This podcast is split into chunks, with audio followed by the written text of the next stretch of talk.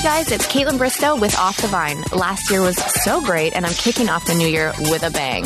I'm adding a mini episode each week. I'm going to answer your questions, take your confessions, and just so much more. So check out new episodes of Off the Vine every Tuesday and the new mini episodes starting Thursday, January 11th, exclusively at podcastone.com and the Podcast One app. Plus, remember to rate and review on Apple Podcasts. It really helps me out.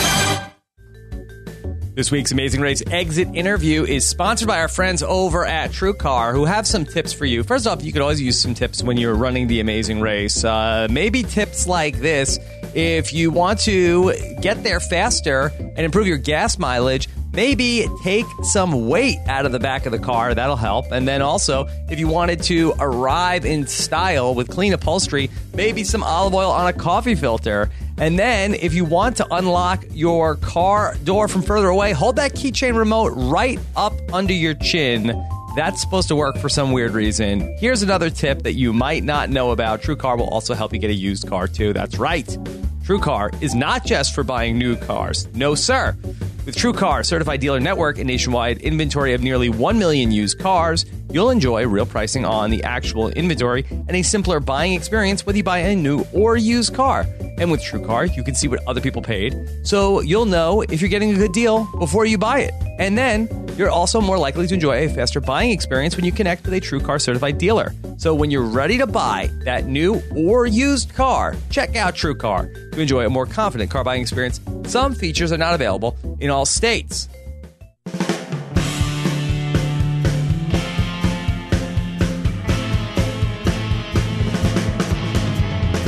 Hey everybody, what's going on? Rob Cesternino here with our amazing race exit interview. We're going to be talking with, spoiler alert, Team Well Strung. That is right. Trevor and Chris are going to join me here on the exit interview talk about what went wrong on this leg of the amazing race and much more. Coming up here today, of course, we had our recap of everything with Jessica Liese and Mike Bloom. That's up in the podcast feed, as well as so much going on with Survivor. Josh Wigler is back with the uh, season premiere of First One Out, his preseason preview podcast recorded on location in Fiji. Plus, Josh and I talked about everything you need to know about this new Survivor season. That's all up on robhasawebsite.com or subscribe at robhasawebsite.com slash iTunes. Okay, it looks like we have Trevor and Chris on the line. Let's go ahead and patch them in. Trevor and Chris, good morning. How you guys doing? We're all right. Yes. Well, How are you? yeah, I'm doing okay. I, I'm trying to wrap my head around why you guys went home because I really felt like, other than getting U turned, I don't know what you guys did wrong. We're flawless, Rob. Yes. No. Uh, it it looked on the show like you guys uh, didn't really hit a bump other than that U turn. Was that all it came down to? this is Chris. Um, had we not been U-turn, we definitely would not have been the team to go home that day because we did the challenges really well. However, in previous legs and in that leg, our weakness was navigation. It it just seemed to prove a little more difficult uh, for us than other teams occasionally, and it, it just put us. That's what put us on the second flight uh, to Prague, and so that that had something to do with it. Okay. Well, let me ask you guys about Team Big Brother. Now, after you got U turned by them, that was ultimately the death blow for your team on the race. Any hard feelings towards Team Jody? team not at all. I mean, like, of course, we would not like that to have happened, but it's you know, it's it's the game and it's the strat. It's what we would have done. No hard feelings. If it would be more bizarre if no one did that. If they just rolled over and died, like that would be more weird. No, uh, no hard feelings at all. They're lovely. Okay. So, in terms of the order that you guys had to do these two tests, was there any particular strategy of which one you wanted to do first? The detour was quite vague. It literally just said this or that. So I think we did the that first, but for no particular reason. I think it only we only picked this is Trevor. We only picked that one first because it was on the same side of the river as where we found the first clue. So closer uh, by cab because we knew we'd have to do both. So just might as well, you know, not have to backtrack in a cab. Now, were either of you guys convinced that the Earth might actually be flat? Was that a compelling argument that the professor was making? We we did think that it could have been a trick question because at the end of the lecture they never came out and said, and this one is Yeah. the answer you need to give the exam. but I was so tempted to just say it was flat. Oh my god, I like, killed you. but then, but also there's all these flat earthers right now. Like it's this big movement or whatever, right? Yeah, it's really So, picking up uh, like, steam. If they would, if they would actually insist that I was actually wrong by saying that, I, I don't know. I would have been curious, but Chris literally would have told me. but it might have been worth it. Yeah. Did you guys get the beer pour on the first time out like uh, we saw? Uh, it took us two tries. Two tries. That's pretty good. Yeah, I, yeah, I think so. I, Yeah. had a, I thought I was going to have an easier time with that, having been a bartender, but it's a little difficult. Yeah. Uh, go back to the previous leg. Uh, what was the hard part about putting together that uh, trebuchet? Oh, okay. So this is Chris. Um, building things in general doesn't really come easy to me. Um, had we known that's what the the roadblock was, Trevor would have been the one to do it for sure. Um, I put the incorrect dowel rod into a hole um, with a lot of vigor, Mm-hmm. and I knew that I was going to have to get it out, but I foolishly put together the rest of the trebuchet first. And so it was so well held together because I did such a good job putting it that I couldn't get the wrong peg out. It took Mhm. a long time. Yeah. Did you feel like that you guys were done for in the last leg? You know, I was actually, this is Trevor, I was much more downtrodden that day. And it would have been, I, I think my whole experience in the race would have been a little tainted had we gone home that day. It was just a long, frustrating day of just a lot of driving and not feeling great about it. Um, we, we did think we were pretty much going home. I think I think we were like eighty five percent sure we were going home. We had, Mhm. we had like a glimmer of hope. What about this Sure time? enough. Did you feel better g- going into the pit stop? Um, you know, I was really proud of our work. This is Chris. Um, I was proud of our work in Prague, and so you know, if you have to leave the race, you might as well like do it really well and with the best of your abilities um, in play. So I think we were just able to walk away knowing that we did a good job that day. also when you think about the race and why people do it, it's it's like a field day. It's you know people play board games for not just to win, but it's the act act of doing it's a lot of fun. And the day of Prague, I, I've not been to the Czech Republic. Um, obviously, a very important city for classical music, as classical musicians. Um, it meant a lot. It was a beautiful city. Everyone was like young and vibrant and fun and we got to do a lot of cool challenges that day. So it was nice to really feel like we did like, um, you know, it was fun to do the lecture thing, um, which we've really done anything like before that involved memory, and then something very physical with the cans, and it, it was just a good, a, a great day of challenges to go out on. Yeah, that's the underrated part of a U turn. You get to experience everything, you get to do it all. if, there's, if there's a silver lining, Yeah. I guess that could be it. yeah, all these other teams, they only got to see what one detour was like, uh, except for Jess and Cody that they went to both places. But we're so lucky. yes, yes, you see, you're such an optimist. Uh, talk to me about the, uh, another optimist, Kafka, of course. Uh, that he had the we had the Kafka challenge with the ringing phones. Uh, what was it like uh, going through that room with all the phones ringing at the same time? part that I'm surprised they didn't highlight, and the part, absolutely the part that was most difficult for me was the rhythm at which um, the narrator said the word. So it'd be like, it, it, it. So you Mhm. couldn't quickly, like when I first got in there, I was flying through a million different ones and like listening as fast as I could because I thought it would be like, it, it, it, it, constant sound but um, really not the case. So you really had to be patient, and that was like another mind-bending, altering experience. Just having um, to wait that long and go through so many phones. It was also a disadvantage for you guys because that the other teams kind of worked together uh, to complete their challenge for the most part, and uh, nobody wanted to help you guys.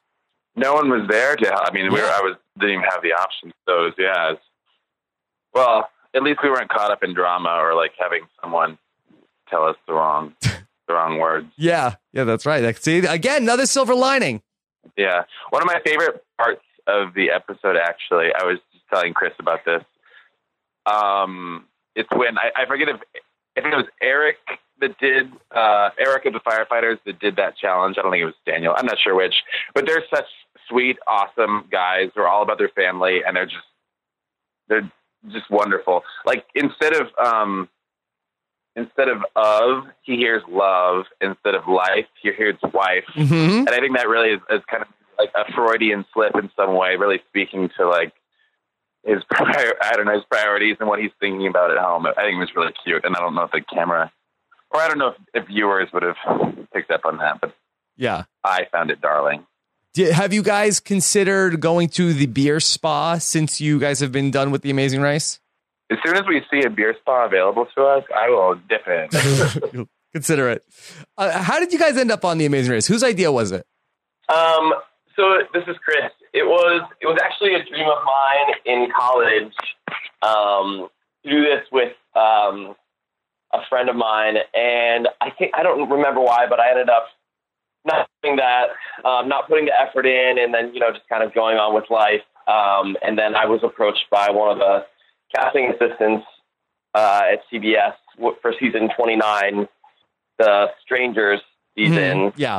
Um, and I, you know, I was I was interested. I thought it sounded fun, but um, ultimately, I had to, you know, pass up putting effort into that. And I was so glad when they reached out again and said, like, we would love for you and Trevor to do this together. Because then, you know, we jumped at the we jumped at the chance.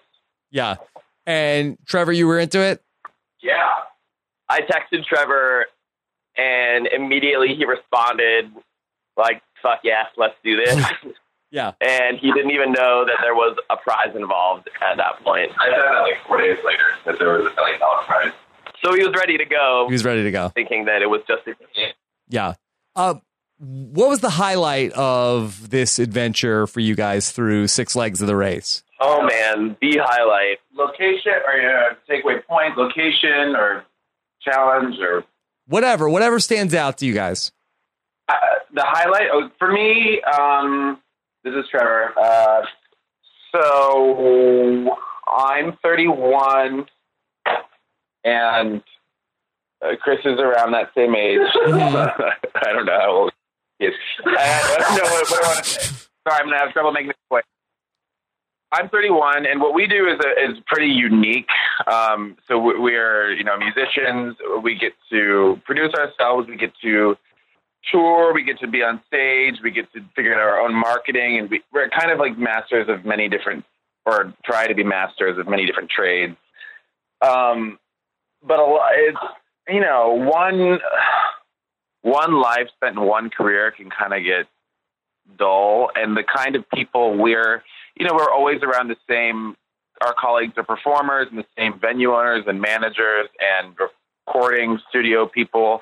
So it's awesome to see or to dive into a community of other people that are fucking kick ass at other stuff. Like we're mm-hmm. around like crazy pro racers and skiers and NBA players and a firefighter. I don't know, it was just so cool being around all these really positive, awesome people um, from different walks of life who are all excited to, you know, everyone's I don't want to say petty lives or like you know you get to put your personal life on check or just throw it away from it and Mhm. just have fun and really engage something in a new way. Um, to disconnect and really do that again. It felt like you know the, the best parts of college, or just going to a community of people where everyone is really excited and just meeting new people in that way. It's um, I don't uh, for us, and I think a lot of people, it's it's a rare opportunity in adulthood to have such a an experience like that, and it was it was probably the the highlight or what made it so special. Okay. So if people want to come out and, and see you guys perform, uh, where, how do people do that? Um, this is Chris. We have uh, so our website is well-strung, well-strung.com, um, and we keep our tour dates regularly posted there. And we would love for people to follow us on Facebook, Twitter, and Instagram. We keep um, you know a lot of content coming from all those, and um, like to keep people abreast of our activities. Also, we've been trying to do some uh, recap uh, info videos on our, our YouTube page. So if you have other queries, you might find some insights there. And Okay. All right. Well, guys, uh, Trevor, Chris, thank you so much for coming on today, and uh, best of luck with all of the uh, music and everything going forward. Okay. All right. Thanks Thank a lot. you, and I thank you. Bye. All right, there you have it. That is Trevor and Chris, the latest team eliminated from the amazing race. Only six legs left in this amazing race over three weeks. It's like the playoffs of the amazing race coming up over these uh, next 20 days or so.